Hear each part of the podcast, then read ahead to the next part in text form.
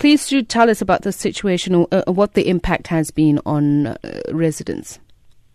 Now, the situation presently is this Albert Falls is the largest dam in the Umgeni system. It is presently, as of today, it was in the region of about 19.2%. Now, that is the lowest it has been in 22 years. For To put matters in context, Albert Falls is a holding dam. It feeds Nagle Dam. Nagle Dam, in turn, supplies water to the Durban Heights Water Treatment Plant for treatment and distribution to a large part of Durban, the eThekwini region. Uh, the other dams in the Umgeni system, uh, that is Midmar, Nagle, and Inanda, uh, range in levels between 60 and 78 percent. Now, to understand what actually is happening, it is important just to provide a bit of background information. The Umgeni system has had below average rainfall now for almost four years already. So what it means in effect is a rainfall deficit in that system, meaning that there hasn't been sufficient rainfall in order to top, top up the dams. As a consequence of that, water restriction of 15%, 15%, have been implemented.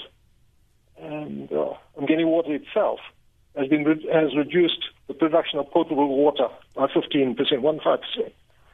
So what we're saying essentially is this, that while we would like people to enjoy themselves during the festive season, it is also important for them to simultaneously realize that uh, water shortages in Durban, in uh, Umgungundlovu and Umsunduzi, which is Pietermaritzburg. So we're saying, you know, enjoy yourself, but please also use water sparingly.